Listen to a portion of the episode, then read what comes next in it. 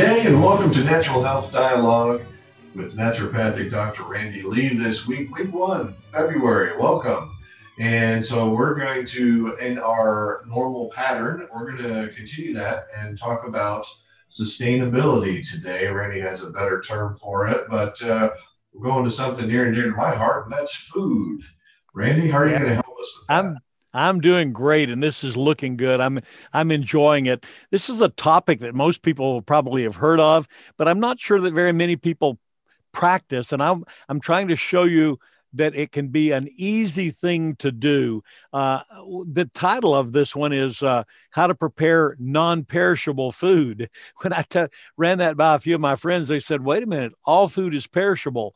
And I said, Yeah, you're absolutely right. Uh, if it's organic, whether it's uh, plants, animals, uh, uh, foods, any of those things, ultimately they are perishable because they're organic.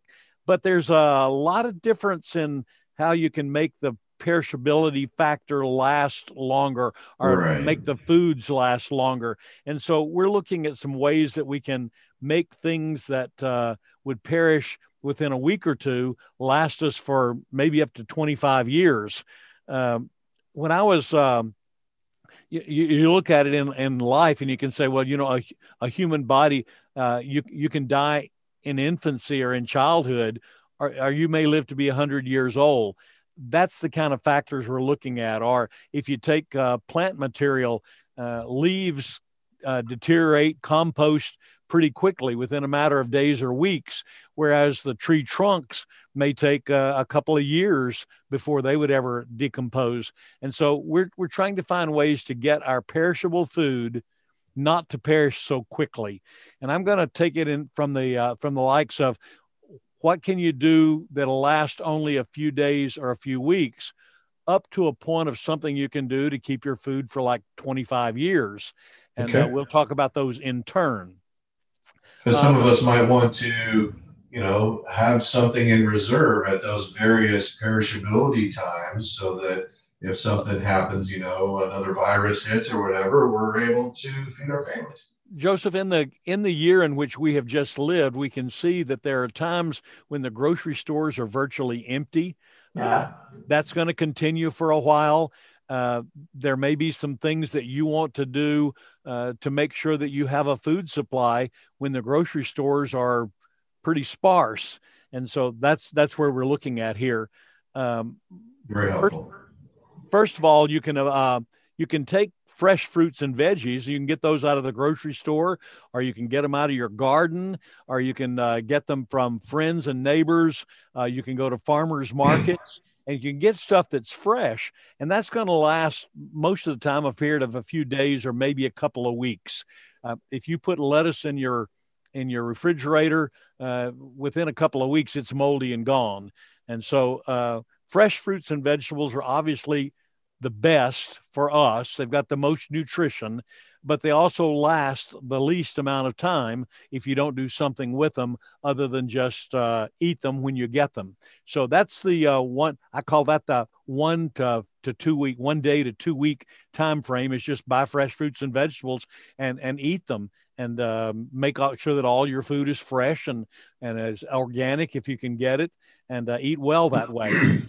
But uh, but now then, let's go beyond that uh, couple of week time uh, what do you do then? When I was a kid, we had a root cellar.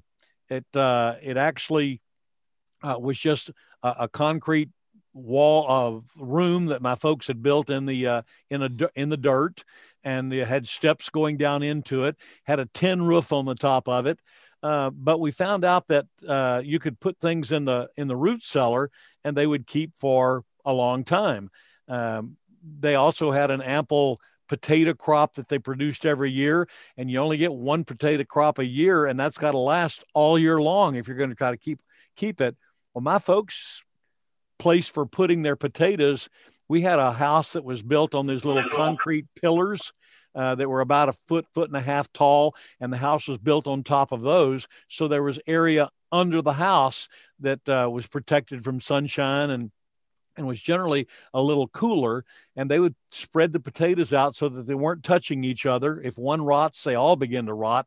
So uh, they put them under the stove. And and my job as a young man, uh, fairly small young man at that, uh, my I, I, would often hear my mom say, "Randy, go get us some potatoes." And what she was talking about is crawl on my belly under the house and go down there and get a sack of potatoes and bring them out. Oh my. But yeah, but those potatoes, uh, that crop of potatoes would last us all year long. Uh, Dad had a uh, an area that he planted potatoes. It gave us enough potatoes to last a year. And by spreading them out under the house like that, we ate fresh potatoes from our own garden uh, for a full year. So if you have a, a root cellar, you can put uh, uh things in that. Or you can have a, a, a another area that's uh, cool and dry that you can put your, your foods. Uh, the second category then is to, to recognize that about six feet underground, is uh, about 65 degrees year round. So things that you would want to keep in your refrigerator, you can keep in a root cellar or in any kind of a hole or cover stuff that's about six feet down. Uh, that's not unlike in here in Oklahoma, uh, storm cellars. Right. Your storm cellars are generally underground, and the bottoms of them are usually, I mean, they're they're usually about as tall as a person is. So usually they're around six or seven feet deep. And so that's a perfect place to put those things that you want to keep. Uh, anything that you would keep in your refrigerator, you can keep in in a in a root cellar or in a storm cellar, and so that's another place to go. And those foods can be kept for a, a good long duration, uh, up to a year easily. Uh, for some fruits and vegetables, things that kind of uh, lend themselves uh, to to that kind of keeping are potatoes, turnips, onions, beets, uh, cool weather greens such as broccoli, Brussels sprouts, or cabbage, uh, mm. carrots, leeks, parsnips, winter radishes. Everybody's heard of winter squash. Well, winter squash keeps great in uh, uh for, for months down there. You have to make sure that they're not touching each other. If one starts right. to mold, they all do. So we found that we could put down a layer of them, put straw uh, that, that don't touch, put straw on top of them, and then just keep building that way. So mm. root cellars will keep you food that's that's up to a year old. What about things that won't keep that well? Well, uh, you can uh, you can ferment many of them. Fermented vegetables will last indefinitely as long as you keep them in a cool place. So things like cabbages turned into kraut, or um, and or uh, cucumbers that are turned into pickles. A uh, couple of different methods there. One, you just put salt on it, and it'll draw the liquid out that's like like your cabbages that made into kraut. Uh, mm-hmm. cucumbers mm-hmm. have to be sli- uh, sliced and put into a jar, and you put uh, brine on them, which is water and salt. If the salt can't pull the water out of the vegetable, then it will um, uh, take. Uh, you, we just add the water to it. So that's another way. Try fermenting those things. Canning has seen a resur- resurgence. Every family when I was growing up canned all summer long and uh, I can remember eating some of my mom's canned homemade uh, soup where she took all the beans and vegetables and potatoes, put them all in jars and canned them. And I can remember eating some of them 10 years later, and they were just like they were fresh fruits and vegetables. Wow. If you don't know how to can, there's an abundance of books on the market right now that give you uh, an introduction to canning. Get you one of those, figure out how to can this summer, and, and then just practice. Uh, a dehydrator is another way to go. Dehydrating, you take the, the water out of the vegetables and they tend to stay uh, much, much longer. And so uh, you can get an old Ronco dehydrator. They're making many, many dehydrators. You just want to get the water out of the food, then put it in jars and seal them up. And that's a, a way to keep the food. And then lastly, uh, moving kind of fast here, but uh, lastly, they're now producing uh, freeze dryers, freezing. Every every family when I was growing up had a freezer, and we froze a lot of our vegetables. That keeps all the nutrients in them. It's an excellent way to keep your food. I saw in a Mother Earth News, uh, which I happen to like to read uh, this week, that they've got a new uh, machine now that's called a home freeze dryer. You put racks of food in there, and in a 24 hour period, you put 16 racks in these things, and in and in 24 hours, it freeze dries all, all of those, and then removes the water. And then you just take those things, stick them in a jar, put a desiccant, which is something that takes the oxygen out, put that in there, and those are uh, those will keep your food for 25 years.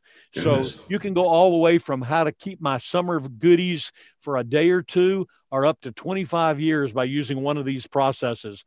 I wrote down wrote down here to end consider the four things in Proverbs 30, 24 to 28 that Solomon said were small but extremely wise. One of them he mentioned ants are not the strongest of people, yet they store up their food in the summer so that they can have the food later.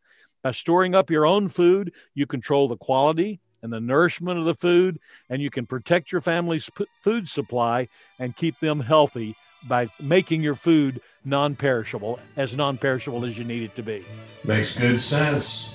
We hope that's been helpful to all of you out there, and hope you you perhaps be able to practice some of the things Randy talked about.